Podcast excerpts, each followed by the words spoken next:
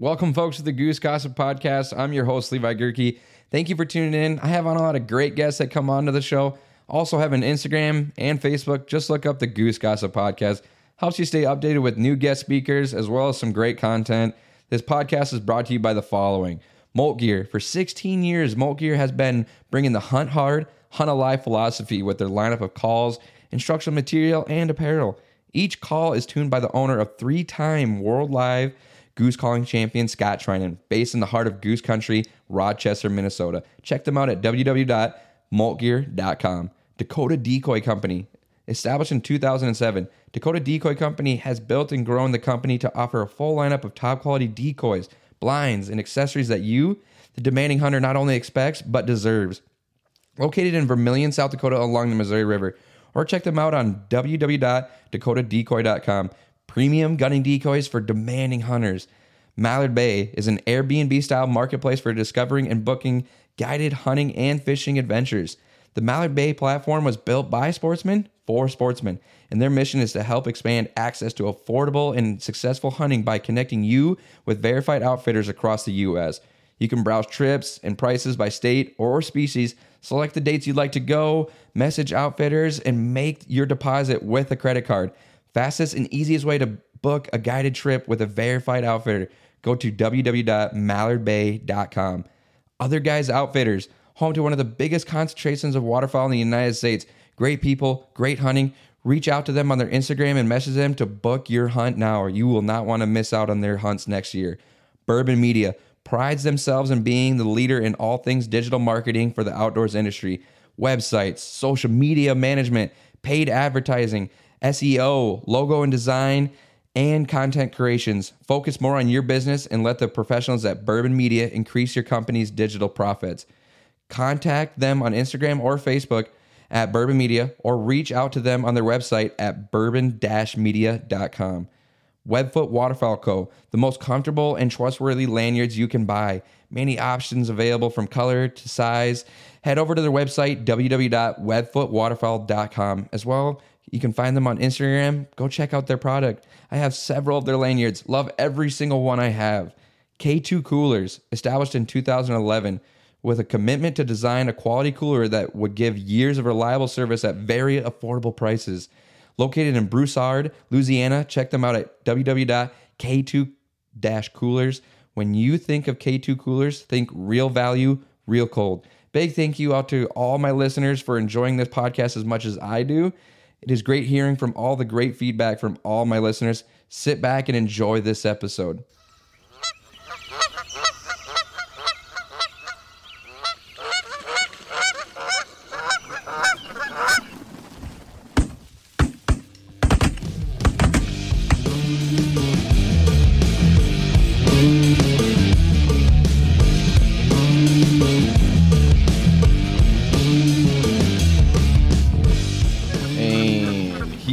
Go. Welcome back, folks, to another episode of the Goose Gossip Podcast. And the special guest on the phone today is Daniel Groce. Daniel, how's it going, my man? Doing good, Levi. Uh, I appreciate you having me, man. Hey, man, it's it's, it's all love, man. It's all love. You, you, you know, you love to hunt. Uh, Do you love to fish? Probably. And you love the outdoors. Why wouldn't you want to be on the Goose Gossip, you know? Oh, absolutely, man. Where, where you at right now? Uh, we're sitting in the shop uh, slash garage, sipping on uh, some cold maker's mark and taking her easy. Is it, you guys call them shouses there? Have you ever heard of those? The shop slash houses? Oh, like the uh, like a barn dominium or something like that. Yeah, we call them shouses here in the Midwest for some reason. Shouse. Yeah, so it's like we just combine the word of uh, shop and house together, and like there's just small living quarters for the people to live in, but the shop is bigger than the actual house itself. Oh yeah, I could I could get behind that. I don't know if my wife could, but I, I'd be down with it. Oh shoot. Um, so you live in uh, Tennessee? Uh, I'm out of North Georgia. Oh, North Georgia. Oh, okay. Never mind. Oh, and I got the the part mixed up. Um, so how long have you uh, lived in Georgia then? Oh, I've been here, uh, born and raised since since '92. Ninety two. Jeez. yeah, Um, I'm old. No, you're no, you're not old. I didn't mean it like that. Come on, man. No. Um Have you been hunting like your entire life then, since you're a little weed hopper? Oh yeah, dude. Uh, yeah, here in in the South, I mean, you grow up, and I was lucky enough to have my dad, my granddad, well, actually two granddads that were really good influences on me, and I was hanging onto their leg, getting drug out of the house, doing all kind of stuff. So go fishing, hunting, all kind of stuff, man. What was like one of your most memorable things when you did when you growed up? Like, you know, you just said like getting drug around, but like, is there something that stuck in your brain, like one small adventure that when you were younger that your your dad took you on, you're like, oh my gosh, that's gonna stick forever? And I don't know, is there one? Oh yeah, yeah. I mean, there, there there's a bunch to choose from, but uh, my my late granddad uh, on my dad's side, we uh, my first deer hunting experience was on public land up on top of a giant ridge. We were on just like the very peak of it, and the wind was blowing, and I I didn't have the right equipment because I mean I was like a second time going, and and uh, just just how staring at him looking for some some direction because I was like freezing to the bone. He's just Uh-huh. just dead still, like it didn't affect him. But yeah, it was. We didn't shoot anything, but the time with him and and talking and and freezing our butt off was. I mean, that was just as much fun. So yeah, I'll never forget that.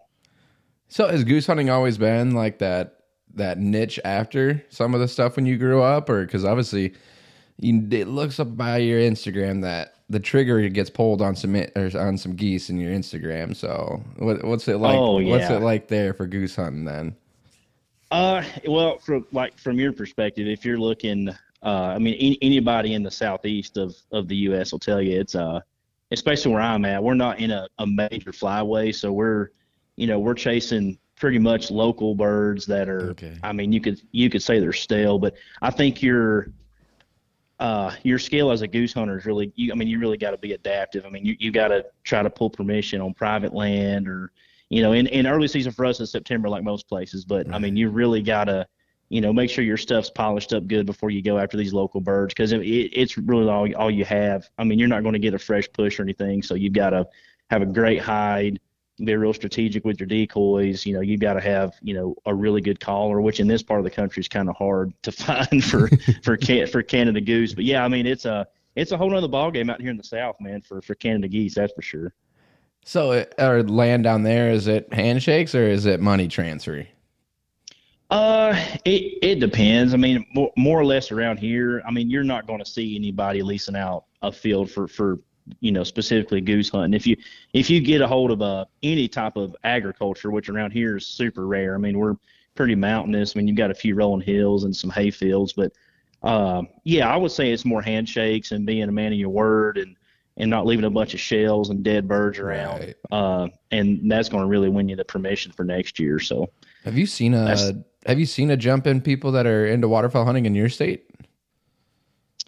Uh, yeah. I mean, you, you like like as mean uh, like like a rise of like the next generation you're Yeah. talking about. Yeah, that or just um, you know, day to day people that are just um at public ponds that you've never seen, you know, this and that and the other over your years. Uh, I, I definitely have. I think social media plays a big part in that, like Oh, like sure. everything. Uh, I mean, you're seeing a bunch of guys ride around with, you know, Drake stickers on their trucks that you've never seen, and I mean, which is- I'm not knocking. Right, nothing yeah. wrong with that. I mean, No. we we all started there. I mean, we we all had to start somewhere, but uh, I I think as long as they they get hooked up with the right people. Uh, especially if you're from North Georgia, I mean, finding the right clique of people that'll show you how to do it right. I, I, I don't think it's a bad thing. But uh, yeah, I mean, there's definitely more people than they're used to, for sure, including myself. I mean, Well, hey Dan, I'm gonna kill the elephant in the room.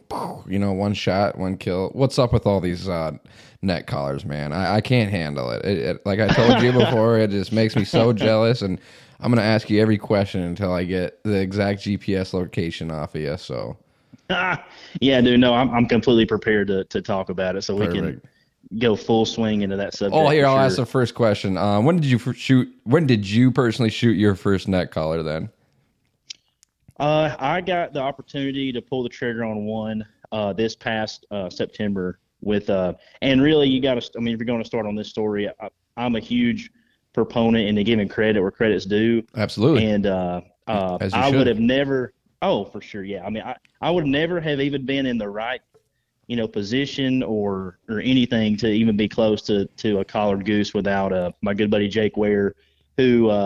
I mean, dude, Mo- Monday through Friday, working a you know a normal job with his Mhm. family construction, taking time off, scouting, and and letting a complete stranger like myself come and you know spend the night with him and put me on a bird. So yeah, I mean it, it it's all because of him, and since then we're you know super good friends. But Hey Jake, if you're listening, I'd I'd like to become friends. No, dude, he's a he, he's a he's a great dude, and and honestly, in in that we'll just say it's a southern state where he's out of. for sure. Yeah. Uh, that that whole that whole town.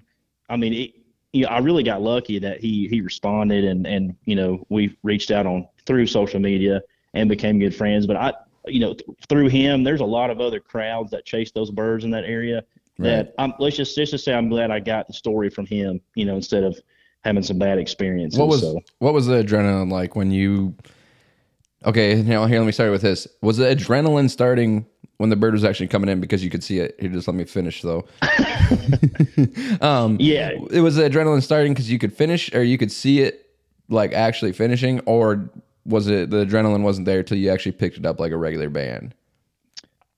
dude, that that whole morning was was insane. I mean, I could tell you the the whole thing. I would love to. More sense, That's what it's called, So- gossip.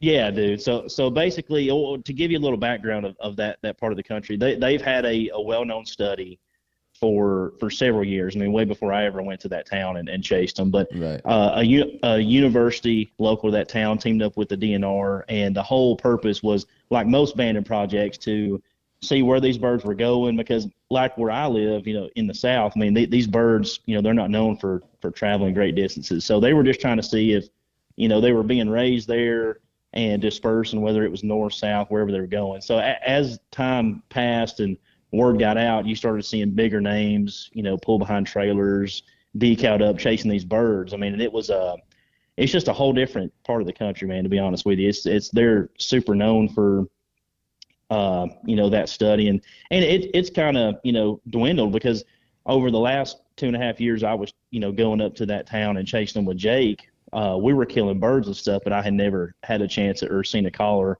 uh, down the gun barrel, which was you know people say ban hunting or whatever, but which there's two sides of the coin. I mean, these guys wake up and chase been. birds. Yeah, and and the, these guys chase birds just like you and me do, and just because they're in that, you know, just because in their area that they're heavily banded or neck collared, doesn't, you know, I mean, why would they not get up and chase them just to, to be goose hunters? So You know, Hmm. Does that banding project know that how special a neck collar is? Yeah, so through the through the giant amount of pressure that they got from out of state guys and guys showing up, you know, pressuring these local farmers that, you know, I mean, they, they were so aggravated with it, just the local people. And this is what I've learned through Jake. I mean, he's he was born and raised in this area, so he he knows all these people. They they were turning down, you know, double digit figures for you know for these people to hunt one morning in a hayfield. Oh, Yeah, yeah, yeah. So you you've got all that pressure, outside influence, um, and then the fact that there was people running around, you know, yeah, Just- poaching them. sh- yeah, shooting these geese with deer rifles off the side of the road. I mean, Hmm. Uh, which which gave everybody else that hunted them a bad rap. But I mean, the, the guys that I hunted with, and that's why I say again, I was glad I got to hunt with him and know him now because I mean they're they're legit Right. you know, keeping the roads hot, scouting, getting permission the right way, and actually hunting these birds. And and uh, but I said all that to say this: that that study, uh, the last year and a half, it, it got disbanded. So word obviously word got out, and people reporting these bands. They figuring out, hey, you know, we're going to go ahead and end this because one, it's bad for publicity for this town, and the the study's obviously not giving us the results we're putting all this resources What- into. what was this the overall study in a, in a short term of things? Uh, I think overall, a very small percentage of them did actually, you know, get up and bounce and leave the area. I think the the further, and I, I've done my own research, which you can find it if you if you're savvy enough to find it on the old Google. But uh, Uh-huh. I think one one got out to either central or northern Illinois uh, from from that state, which is not far from me here in the south. So that bird did get up and move, and it was reported, and and that was a successful, you know, some some So- data points they had. So they want to see these local birds in their state and see how far they'll like almost like venture out rather than just staying right in the region of the area. And they put Right. and you know maybe did they put these neck collars on them so that they were more of an interesting bird when they did venture out. And this is why they cut the banding project because they couldn't even get out because of the year spans that they were thinking, you know, quotation marks, and they didn't know how high populated this little piece of plastic is. They were proclaiming that, hey, maybe if they get out, you know, these are going to be some high valued birds on the outside of where we want them to leave. I don't know. Oh yeah, yeah. I mean, anytime that you know word gets out to your local, you know, the Oh, guys that actually scout for a living. Oh, dude, I saw a caller in so and so's field. You know, we're gonna, you know, that and and that's not a bad thing because I mean the No. whole the whole you know theory behind the neck collar is high visibility, so these birds don't have to get shot to be reported, and you know you can get some kind of data point. So.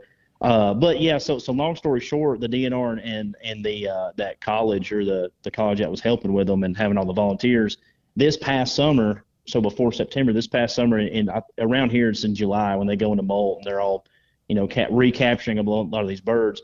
Well, they physically were cutting off neck collars of anything that they recaptured. Nah. So, so, so not only did they not, you know, have the however many, you know, X number of new collars they're going to put on, but they're they're taking away. I think I think they did leave all the leg bands because normally in that area, if you kill a neck collar, you get a designated leg band too. Uh, so Right. so picking back up to September, you know, talking to Jake, I said, hey, are we going to, you know, go after him again like we did the last couple of years? He said, yeah, man. But he said, be honest with you, it's really tough now because people are getting stale to permission. Uh, you know, people are wanting money. And he said, on top of that, the DNR is uh, is really cracking down on the collars and everything they recaptured, they cut off. And so it's, you know, I, I definitely can see both sides of it right. you know that that town was just just pissed off and and done with it uh but but also it, it's it is kind of sad on my selfish side because it's just like the the the dawn of an era in that part of the country's over with so you know Is that kind of like it- the only, hmm, to your knowledge, is that like the only area that you can think of or know of? Since it's like, it's just an undisclosed location and it's already gotten heat. So why sit here and even make it worse? Um, do you know of another region? Like, you don't even have to say the state, but do you know of another region that you could like, oh my gosh, let's go try that now?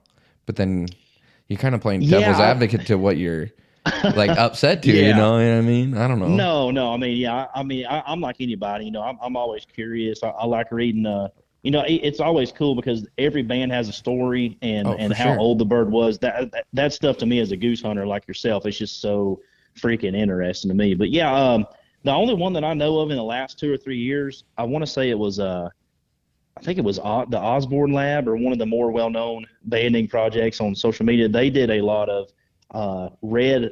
I think they had solar trackers too, or some some kind of red designated really collars cool. on, on on some speckle bellies. But I mean, I think they Uh-huh. were out of Louisiana. So I mean, you're you're gonna. I mean, there's no telling where those guys are going. yeah, no kidding, dude. Those uh, electronic, um, like navigational, um, gosh dang it, GPS trackers.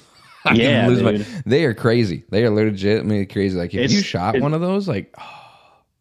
oh yeah, that's like the holy grail. I Yeah. mean, it's you know, it's like he's flying around with a Game Boy on his neck. that's like shooting. A, that's like shooting. A, yeah, that's like shooting an albino like one ninety buck. You know what I mean? Like you. Oh yeah, You know what I yeah, mean? and, and and and and that's like my, my dad's just a whitetail purist. I mean, I, Oh, I've taken yeah. him on a on a waterfowl trip, and and that's a separate story. He, we shot two almost consecutive speckle belly bands in Missouri. The first the first morning this dude ever sat in a pit.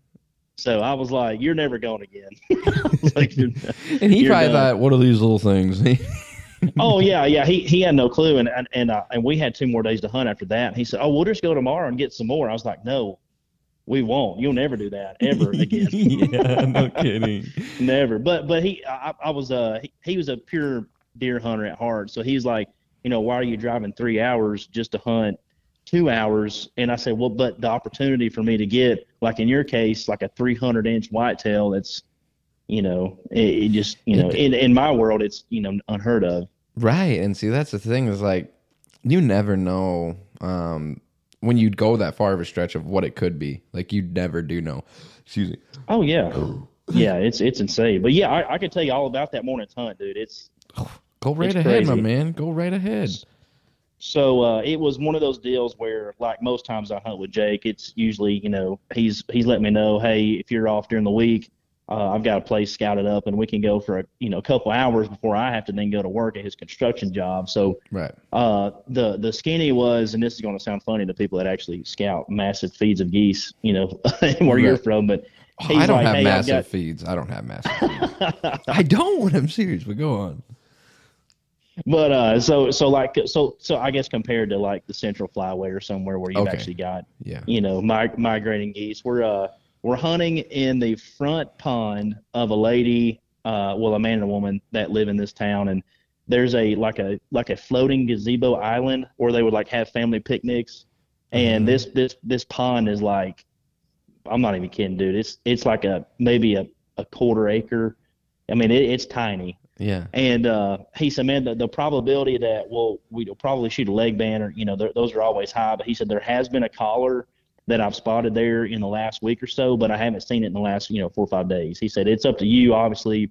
You know, hunting's hunting. If you want to come up, we'll try and we'll we'll, we'll give it a go before work. And I said, "You- dude, you know, say say less. So I'm I'm packed up. We we hit up there, uh, spend the night at Jake's house like always. We head out to this pond, and um, the morning was super stale. I mean, we're we're just straining to hear that distant, you know, honk echoing off the Yeah. the ridges around us. And uh, it, it, Jake actually picked a, a fishing rod up out of this gazebo that had a you know an old line on it. He he catches a freaking smallmouth in the pond while we're just. I mean, I'm sitting in a layout. He's sitting in a layout. We didn't even really brush him because the grass is so overgrown you couldn't see anything. Right. And uh, so the, the morning goes on. I'm, I'm talking like, dude, we're packing up. So like, shit, emptying the guns out. Jake's like, dude, I'm sorry.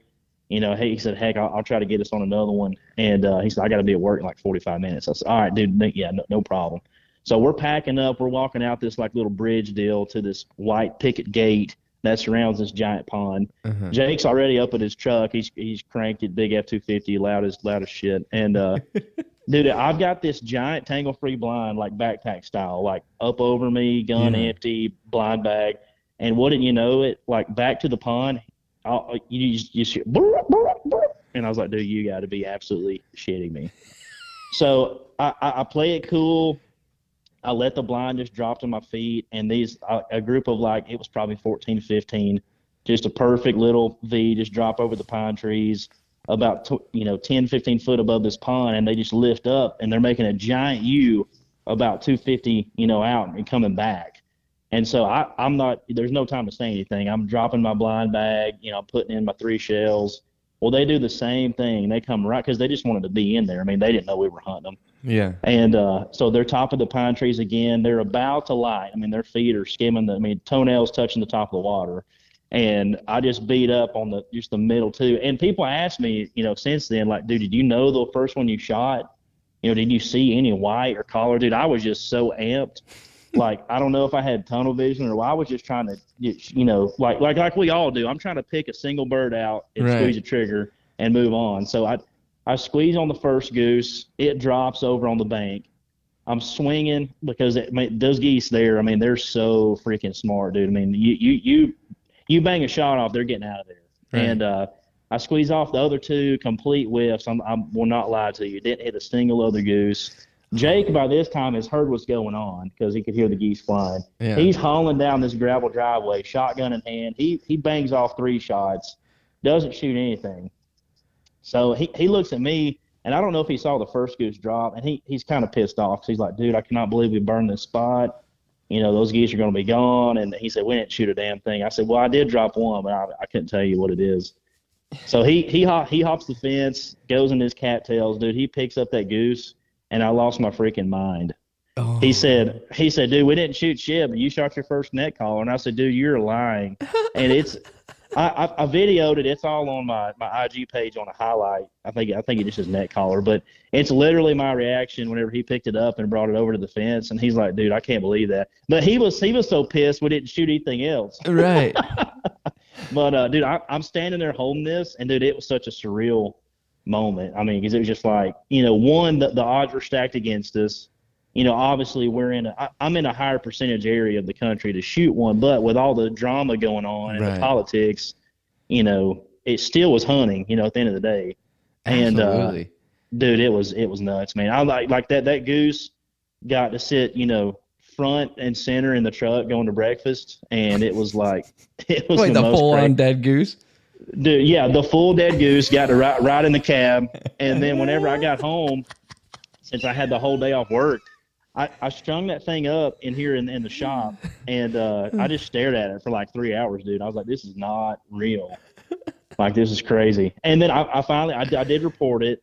Uh, it ended up being a seven year old female, and uh, man, it was it was nuts. So se- seven years of being in that area, and all the people that's been trying to kill her, and all her other college friends. So yeah, it was nuts. Wow.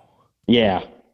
So that one was an actually a logistic like like band that worked out for like even the people then.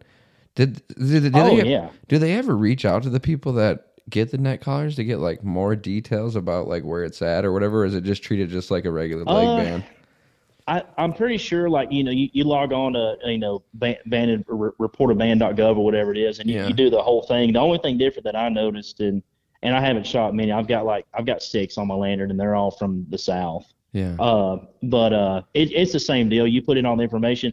I think they could contact you because I always do fill out my address and phone number. So I, I, I think they would probably send out an email if they wanted more info, like if they wanted to know like an exact, you know, what the weather was like or what the deal was. But yeah, I mean, if they ever did, I would I would reach back out. But I, I never have gotten contacted since then, since I got the certificate. But yeah, it uh it, it worked out. I had a I had a goose mounted in here in the shop from uh, two seasons ago from when I moved from my old house, and Yeah. uh, yeah, we slapped that thing on on the goose in the garage, and Is it I'm just staring at it right now. is it just like a plastic like collar or is it what it what kind of material? is it? Yeah, yeah. So it's it's exactly like what you would you would imagine. Like it's I, I want to you know I want to tell you it's it's more it's more like luxurious in person, but it's just a plastic, uh, you know, rolled uh, with with the with the with the designation uh, on three sides, you know, like a tarsal or something like that. But yeah, it's just a plastic uh, a plastic neck collar. And actually, when I shot,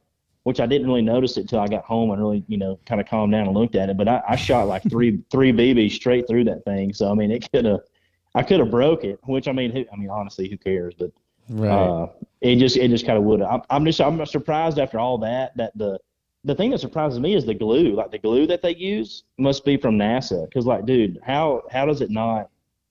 You know, through all the stuff those geese do in the in the in the climate and the and being wet all the time, like how how does that glue that holds that collar together not just melt? But I guess it does. so how did you get it off then? You'd cut the goose's neck off. Yeah, it's it's not very you know it's not a very glamorous process. You just you know j- just like you take a leg band off. I, Yeah. I'm I'm real superstitious about mine. I don't like to open them too many times, so I just I just cut the chop the leg off, slide it off, and just barely open it enough to, to slide on the lanyard. Right. But uh, it's the same thing with the neck collar. You don't really want to mess with the the, Dexterity the, of it. gl- the the glue. Yeah, you just chop the head off and slide it off. But So is the actual like this isn't a or um this is the actual neck collar that's on um the the mount then that you have and that you're talking about? Yes, yeah, and and uh, so it, I, I was I, I love having you know memories and stuff with me while I hunt, and I think Yeah. it's a good conversation starter if you're hunting somewhere you know with a new guy. So I, I actually had that those numbers turned into a tarsal band that I could put on on my lanyard. So if somebody asked like, hey, what's that? I'm like, you know, then I could have a cool Right. story to share. But uh, man, it was a it was a nuts experience. Like, it was surreal, and uh, you know, like, like I said earlier, Jake's the whole reason that even happened. So. Shout out to Hats Jake. off to him. Yeah, dude, big time, big time. do He, you, uh, do you know of any neck collar banding projects in the Central Flyway? uh, I don't think there's many. I don't I, am think trying to. Th- there was a.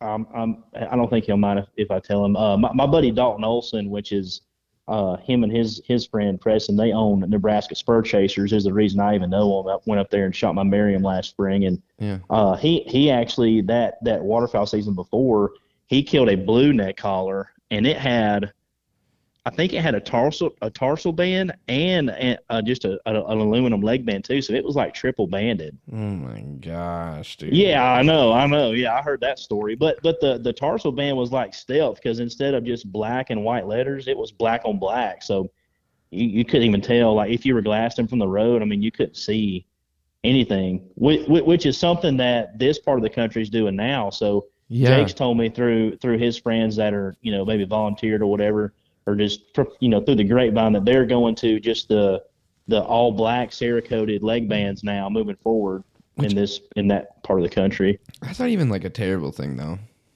No, no. I mean, yeah. If you're if you're just targeting geese, you know, for that, I mean, you know, to, to each his own. I mean, I, I I would like to think that we were out goose hunting, obviously, with the probability of shooting something like that. But you know, at the end of the day, Jake and his friends just like to kill geese. You know, they they just happen to be in a target rich environment with with bands and stuff. So So do they go trophy hunting for those bands and collars then, or do they just go old school, just hunting and what happens happens? Yeah, that that's a great question. So, opening day last year, whenever I went, we shot nine geese. Which th- when I first hunted with him, that was the first time I ever heard the term, you know, broke geese. Which I was like, what is what do you mean broke geese? And they're like, uh, well, we call geese with nothing on them brokes. And I was like, man, that's a Yeah. that's a that's a crazy term. But but after hunting with him though, like I mean, like we went opening day and we were hunting a, you know, a, a big you know midday loaf that was you know probably 30 birds strong, and there wasn't any you know no sightings of collars, no you know no leg bands to be seen from the road. They were just like, hey, we're going to go shoot these geese opening day. You want to come goose hunt with us? And I was like, yeah, absolutely. So it was it was just a pure hunt, you know, versus we're trying to get some plastic and aluminum. You know what I mean? So Right. I don't know. And see, that's the other thing is like people get so frustrated. Like you were saying, it happens over here. Just because it doesn't happen over by you doesn't mean that it's like we're just like out here just solely doing this. You know what I mean? It's just like you you're kind of like almost prestige to it on in a in a fortunate se- or certain situation, but not really at the same time because it's like you don't get the benefits that say like the Midwest or like I don't get the benefits that the East and West Coast get either.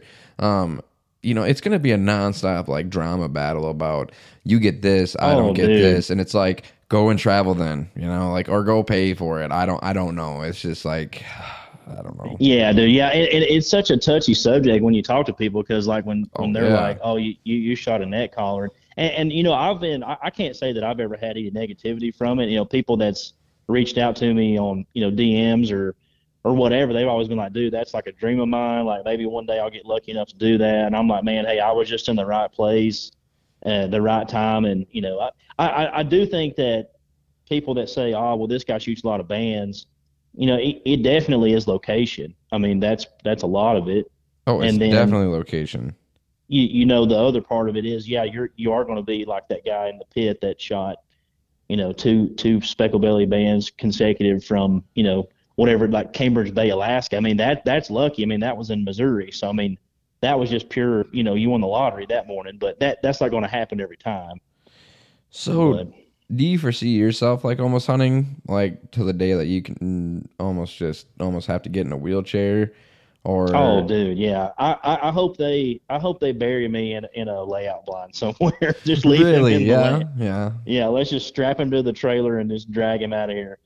It's uh my like I mentioned earlier, one of my best memories was with, was with my granddad on my on my dad's side, and uh, he actually passed away uh, trimming a shooting lane uh, for for deer hunting. So he he, he climbed Oh, down that night and uh, and he passed out like in a bush had a, had a heart attack. But what he had pruning shears in his hand and he was trimming a shooting lane. So he he went out you know, not in an office, you know, not sick in a hospital, but he uh he, he definitely was enjoying his last moments on earth, which is what I want to be doing. well i'm sorry to hear that but it's good that you can sit there and speak about you know how he spent his last minutes you know Oh yeah, yeah, and and knowing him, he he wouldn't have wanted it any, any other way.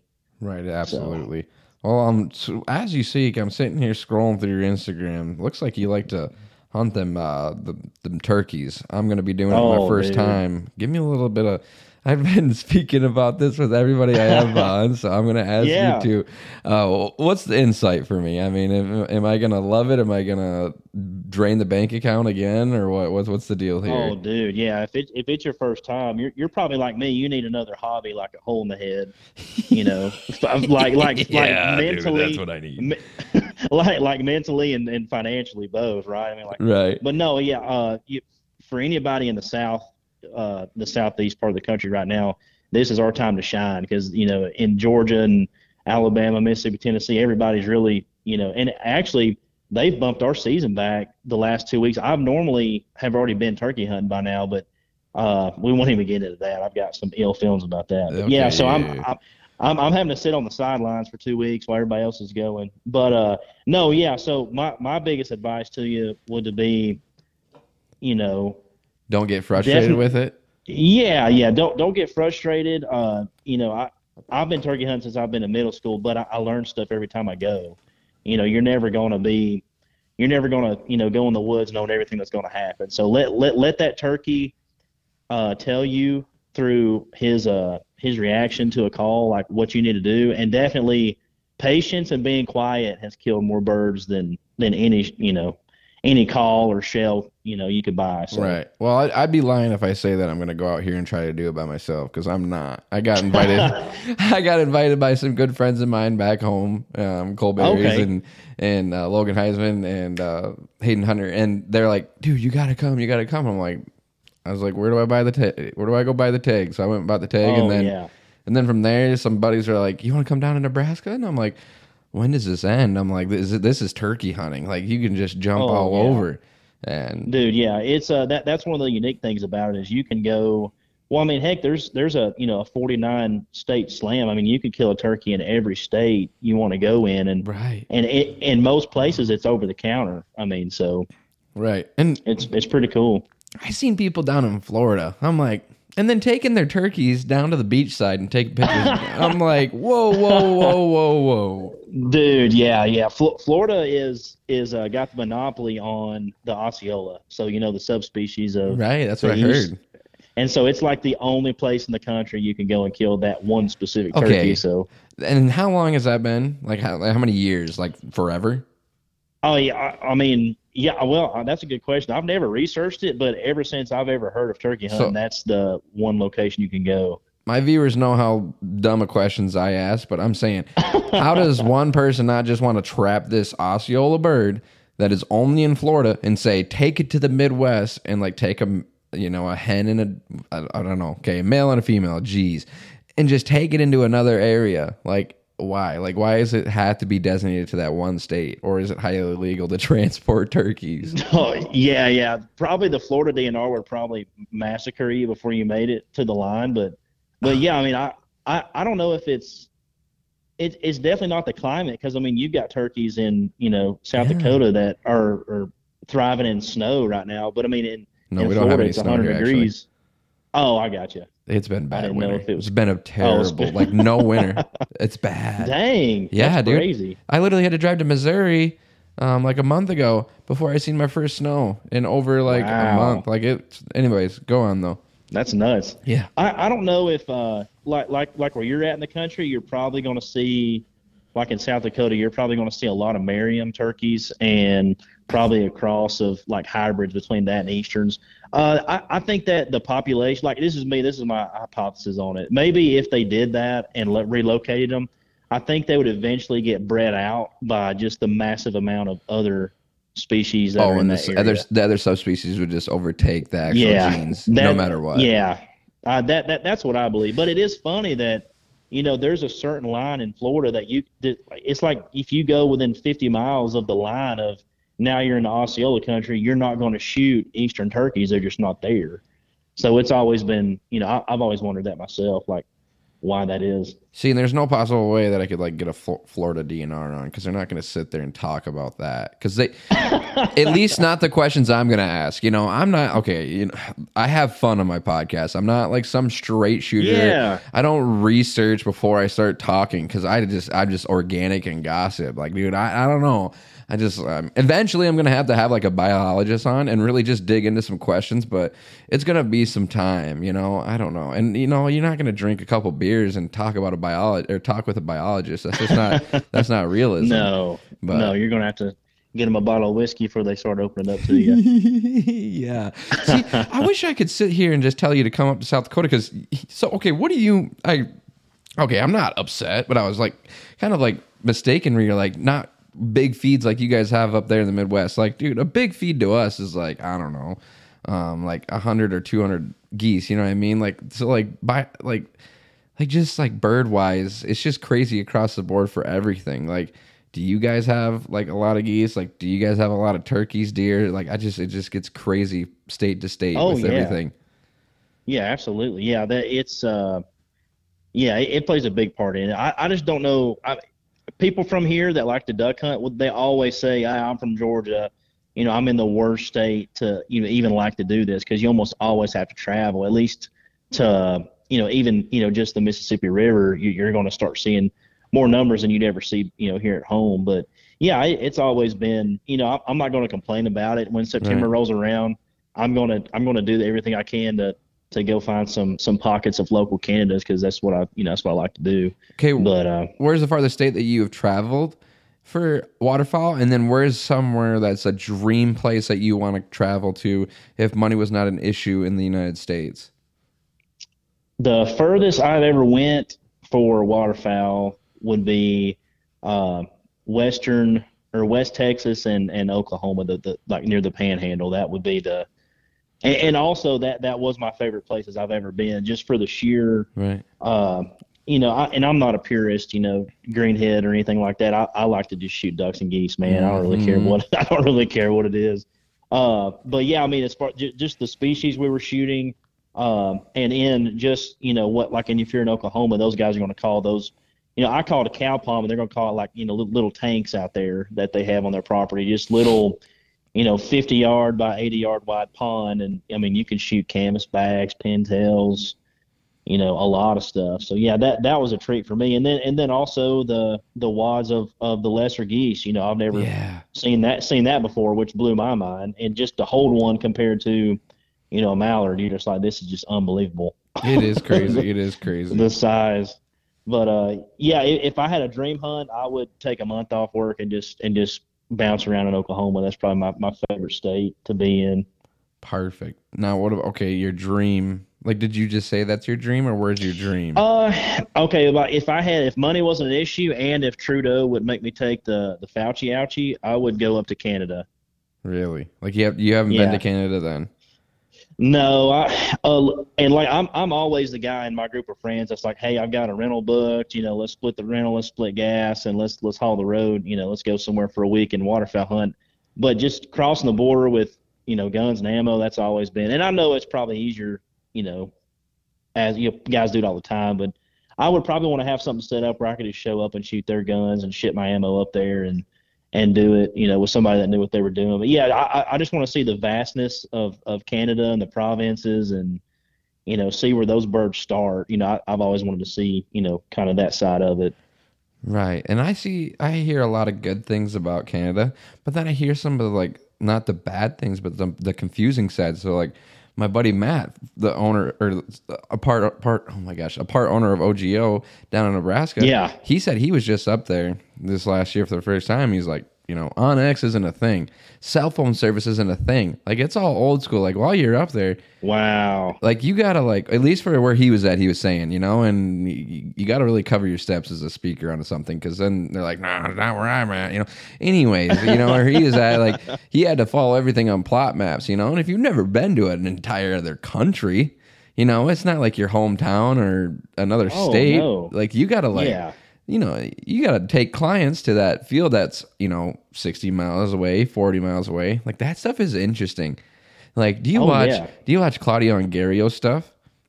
Oh, dude, he's a freaking, Oh, he's a, he's a bad, he's a bad man, dude. He is. He literally is just a straight shooter. Likes to have fun. The way he speaks is so fluent, so straight. You know, just like he Oh, knows. dude, yeah. And and the people, And- that old guy. If I could have that old guy, that older guy, dude, think about the stories that guy has. Like that guy has seen some shit and Oh, yeah. done some shit. Gosh.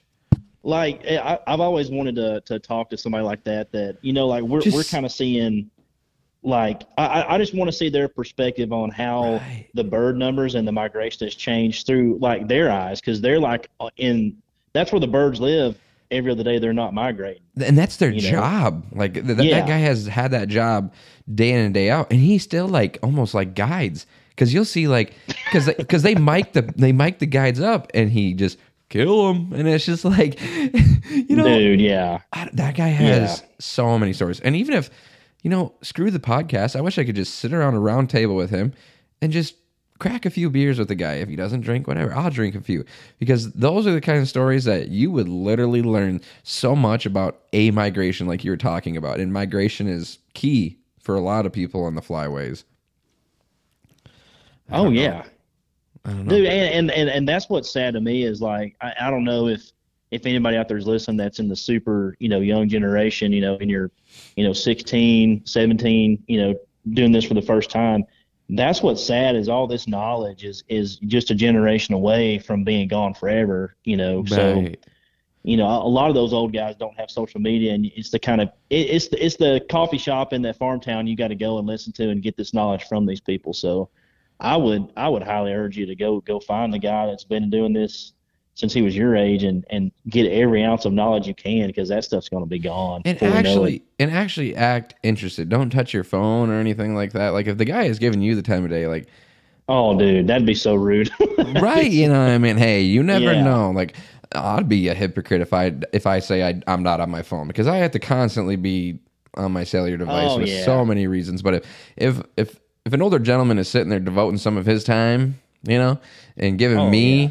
knowledge that is I've always said knowledge is worth more than the dollar bill. Always will be because you can take knowledge and and take it somewhere to make you even more money than like more than somebody just saying here here's a dollar go get that candy bar but if an old guy's like hey i know how to get that candy bar without giving it a dollar i don't know you know i'm making shit up yeah. you know what I mean? Yeah, dude. Yeah, I mean, just yeah, just the strategies, the the stuff you can learn from what he used to do and apply it to today. That maybe you know, like if you're a guy, maybe the other guys are setting up, you know, X, Y, and Z like everybody else, but this one old guy has something that they've never heard of because it's from 30 years ago. right You know, that's that's I had, a, key. I had a conversation um, with another gentleman that I had on my podcast, and I was sitting there. I was like, you know, go pay for you know maybe one um, guided trip. You know, one. You know, just save up your Yeah. pennies and nickels. And while you're there, don't just shoot. Ask the living hell out of questions at that guide. Even if he gets sick of it, he's stuck with you. you know, Dude, he, yeah, he is I- stuck with I- you. I have a perfect story for that's exactly what happened to me. I, I lived in Mississippi for two years for a job and uh, wasn't married, third story apartment. You know, I had an air mattress and an iPad. I mean, that, that's what I had. and uh, I, I saved up like my first paycheck was to buy Mississippi license as a resident was like twelve dollars. Got my stamp and I got a I got a guided trip in the Delta for it was 150 a gun a day and it was just your you know your classic Mississippi Delta pit blind, you know, shooting you know divers and and a few mowers and stuff like that. So I I show up super early. Uh, a side note, my main vehicle broke down, and I got a rental car just to still make that trip for the weekend. Really? I was I was hell bent on because I had never been. I, I was a kid from Georgia that grew up shooting wood ducks in a swamp, and I I was hell bent on on seeing what real duck hunting Right. you know was. So I, I got up there super early. There's about four or five guys hanging out. Well, no one else for the other three parties like showed up. So I'm sitting there in this barn, fires going. There's labs laying around. I mean, they're ready to go. And the guy, the head guy's like, man, I guess nobody else is coming. Um, who, and they looked at me and says, who do you want to hunt with? And I was like, me? Uh, Who do I want to hunt with? And I was like, well, who, who shot ducks yesterday? And this guy raised his hand. I said, uh, I'll, I'll go with you, man. He's like, all right, let's go. So it was me, a guide, and his dog for, you know, that, that was like at what, five in the morning. We sat there till about 1.30. And dude, I, I probably annoyed the shit out of that guy because I was asking him, like, dude, do you like that gun? You know, what, what, what calls do you like? Can you show me calls? Like, because I'm sitting there with my little lander, my Buck Gardner, you know, double nasty too, and yeah. you know, I, I was like bright eyed, like I, I couldn't get enough. And, and it, that was a, such a cool experience because, you know, if you go on a guided trip, you're probably going to be with seven other people you don't know, and you're probably going to be intimidated to ask a question and all that. So it was, dude, that, that was like the biggest thing that set me on the, on a collision course to, to do what I do today. So man, that was, Right. And that's what I that's what I kind of and it's so great to hear that story because I was kind of like describing what you're saying but in like the terms of like a story, you know, or sorry, not a story, but like an analogy or um, a situation. And now I'm sitting here speaking to somebody that actually went through it and actually did it. yeah. You know, Yeah. I'm not saying I'm right, but no, I'm just kidding. Anyways, like I'm I'm just saying like there's just a lot of ways to go about thing in um, certain areas, but um, a lot of waterfowl is turning into a commercial situation unless you move to a certain state that um, maybe has less birds but has less pressure. Um, that's just where you got to really, really lay yourself down. Like, see, I get really beneficial parts of the South Dakota where non-residents have to apply, and it's very hard for me to ever want to leave the state. So, oh yeah, back to my standards is like, you know, pick up where you left off or try something different. You know, it's a, there's always a learning curve to everything. Oh yeah, dude, and and never. I mean, even if you are, you know, Tony Vandemore, I guarantee you, if he's going somewhere in somebody's backyard, he's gonna, you know, be a good listener before he ever, you know, you, there's always something to learn, no matter how how much skill or how many birds you've shot. You know, so. right. I and see, I traveled quite, and this would be the first year ever that I traveled a lot, and you know, I'm very blessed with the people that I met and got to go reach out to and see but the number one thing that I reached out and asked everybody when I was going to all these states is like asking a million questions or sitting back and watching them set up the decoy spread. Then the following day I'd help and this and that. I'd always help pick up. Um, but oh yeah, you know you you don't like. So I went to Kansas and and those boys are setting up and I was like, sorry guys, but I'm gonna like sit back. They're like, oh you're good, you're good, you're good. And wow, we're we're just me and my two other buddies are like, why what, what are they doing? You know we've never hunted lessers or anything. And I was just yeah. asking, uh, constantly asking questions, scouting. All these states, it in some of the states we didn't shoot shit for birds, but I left each one of them states with friends and knowledge, and I can take all of that back to my home state because now we're getting lessers, we're getting more specs. It's all oh, about oh, yeah. like the like soak in everything, you know. Don't just load that gun and that's the only thing you care about and that's the only thing you're waiting for. Because there's more to conversations than just how many birds are we going to kill. And I think you can step in on oh, that yeah. as well. Yeah, yeah, dude, one hundred percent. I think I grew into that like most people do. Like, you know, when I first went out of state as a young gun or whatever, not knowing anything, it, I was like, dude, I got to kill all the. I want to kill something. I want to kill something to mount. I want to show my buddies this tailgate full of ducks or geese or whatever. Yep. I, I think you, I think you do get to the point where, like, it's you know, like that situation with Jake. I mean, yeah, I was blessed enough to to shoot a neck collar, but I'm going to have his friendship for forever, you know, hopefully. And uh, you know, it's there's a lot more than pulling the trigger. There's a lot more than the the pile picks and the gripping greens and stuff. It's definitely more now that I'm and I'm not super old. I just turned 30, but it's more about the friendships you make, uh, the people you talk to in the off season. I mean, and the stuff you learn. That's that's more valuable than anything you could shoot. So. I get very lucky because I get to sit here and talk about hunting on the whole off season, the entire off season. Oh yeah. So like I don't know, it it gets kind of sick sickening talking about hunting all the time, but then again, I'm like. Remember, I told you I was pretty tired before I started this. Now I'm like wide awake because I literally am. I'm like oh, yeah. bug eyed out because I love hunting. I love, I love everything about it. Um, back to like people that are getting into hunting, or even just like this next generation. We we need to have it. You know, um, with your years and experience of what you've seen and what you've done, what's like the number one thing that you would say to a person besides what we've already touched base with that you can give knowledge to um, the generation that we are trying to build?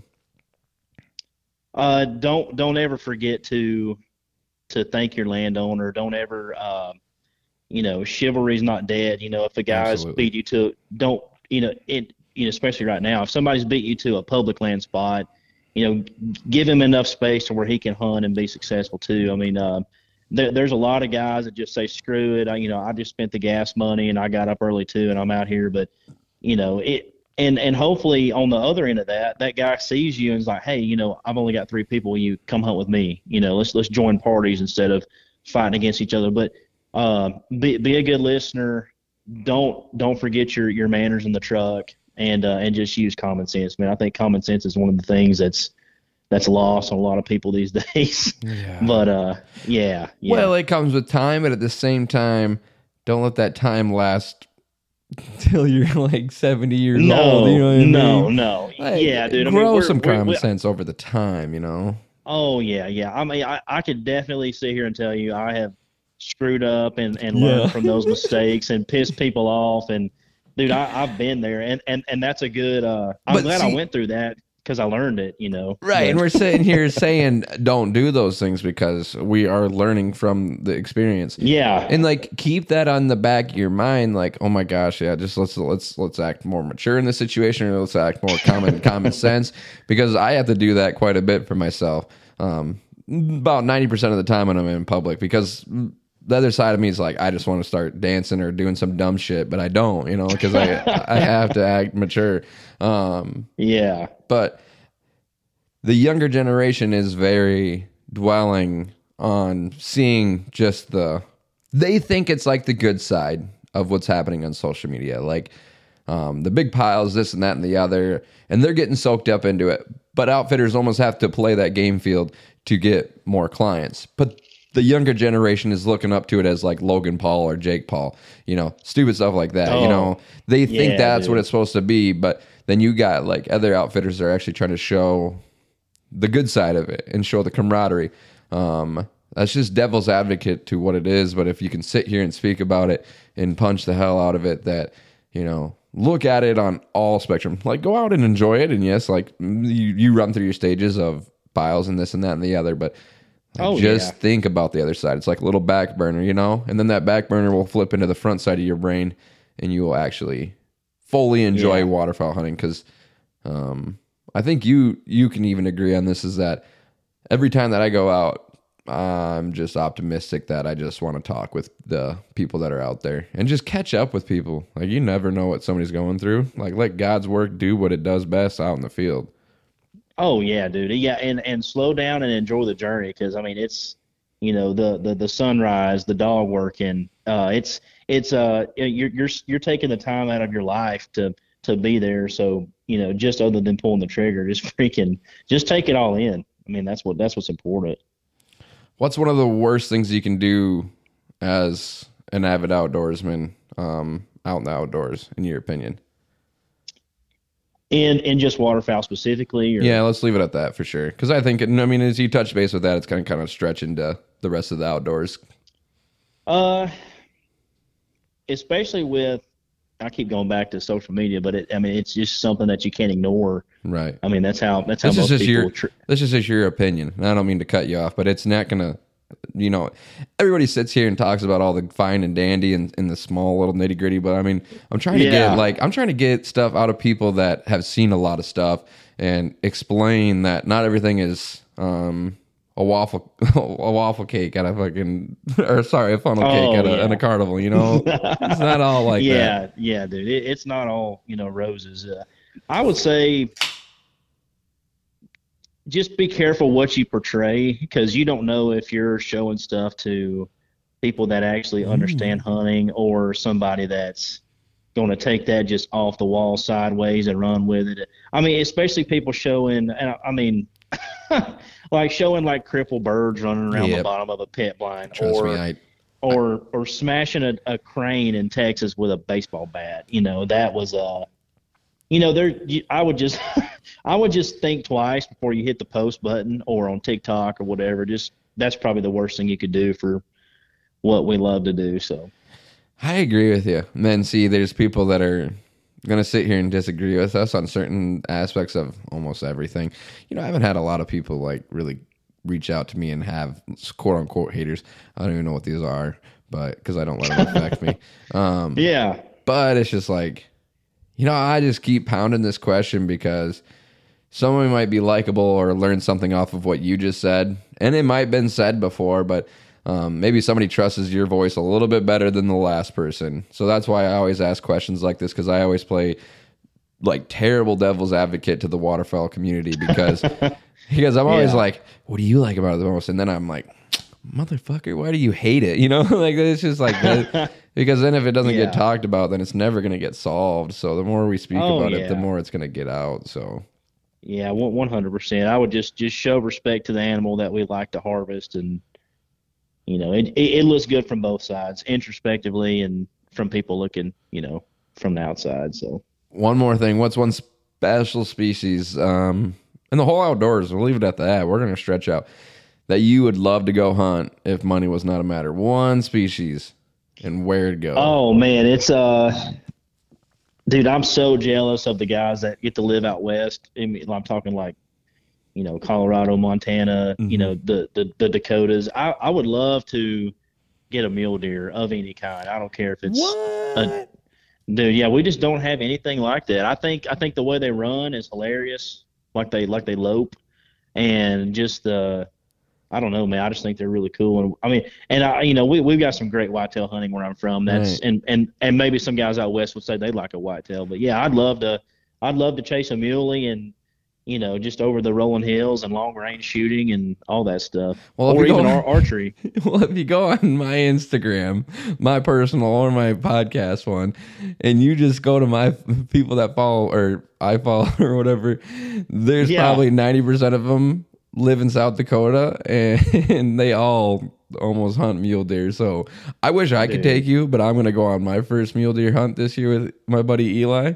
But Oh heck yeah! that just astonishes me that that you would want to shoot a mule deer out of all things like not an elk not a moose in canada or something like mule deer in the midwest and mountainside that's that's your that's your dream Dude, yeah, because I'd be, uh, I'd have people come over and say, "Dude, come check out my freaking mule in my garage." yeah You know, they're like, "Dude, what? Let's go look." I mean, yeah, it, it- yeah. I mean, that that would that, that would probably be the start point to, you know, kick off. You know, I I think you just got to start somewhere, and that yeah, I would love to to even you know look it through through binoculars and see a mule deer in, in real life. That'd be awesome. well once i figure them out in five years we can trade something yeah, yeah. Well, I, I, I'll- I'll just start putting in uh, uh priority points until then. yeah you there. might even want to try to start doing that build preference points in south dakota because i don't know the non-resident drawing for deer but i imagine it's it might be fairly easy it might not be but um if we can talk afterwards, I bet you I could find the right connections for you too. Um, even like they could like point you in the right direction of what to do for DIY. And if you came up here, Oh yeah, I'd probably just stand right beside you and go, "Hey, let's go try it, man." you know, dude, But that would be that'd be sick. our opener for deer, I think, for South Dakota is September, and I think that's kind of across the board into that mountainside as well. But Oh, okay. Yeah, yeah. So it's kind of like bow season here is like, you know, mid September. Yeah. And I'm I'm I'm not a big fan of that because it's super hot here. But but uh, Well- man, if you ever if you get on your turkey tour, kid, come down to the southeast, man. We'll put you on a long beard. maybe next year. You know, I got I got so many journeys that um, financially just uh, cannot be covered. you know, I still have a day Yeah. job, regular living life. You know. Same, same, yeah. And and and and, and these gas prices don't. Oh help my anything. gosh, yeah. Let's. All right, yeah. Here we go. No, I'm just kidding. Yeah, I mean- I hate it, dude. I hate it, but I don't want to start another hour conversation about the gas races. Yeah, yeah, yeah. Um, what else was I gonna say? You know what?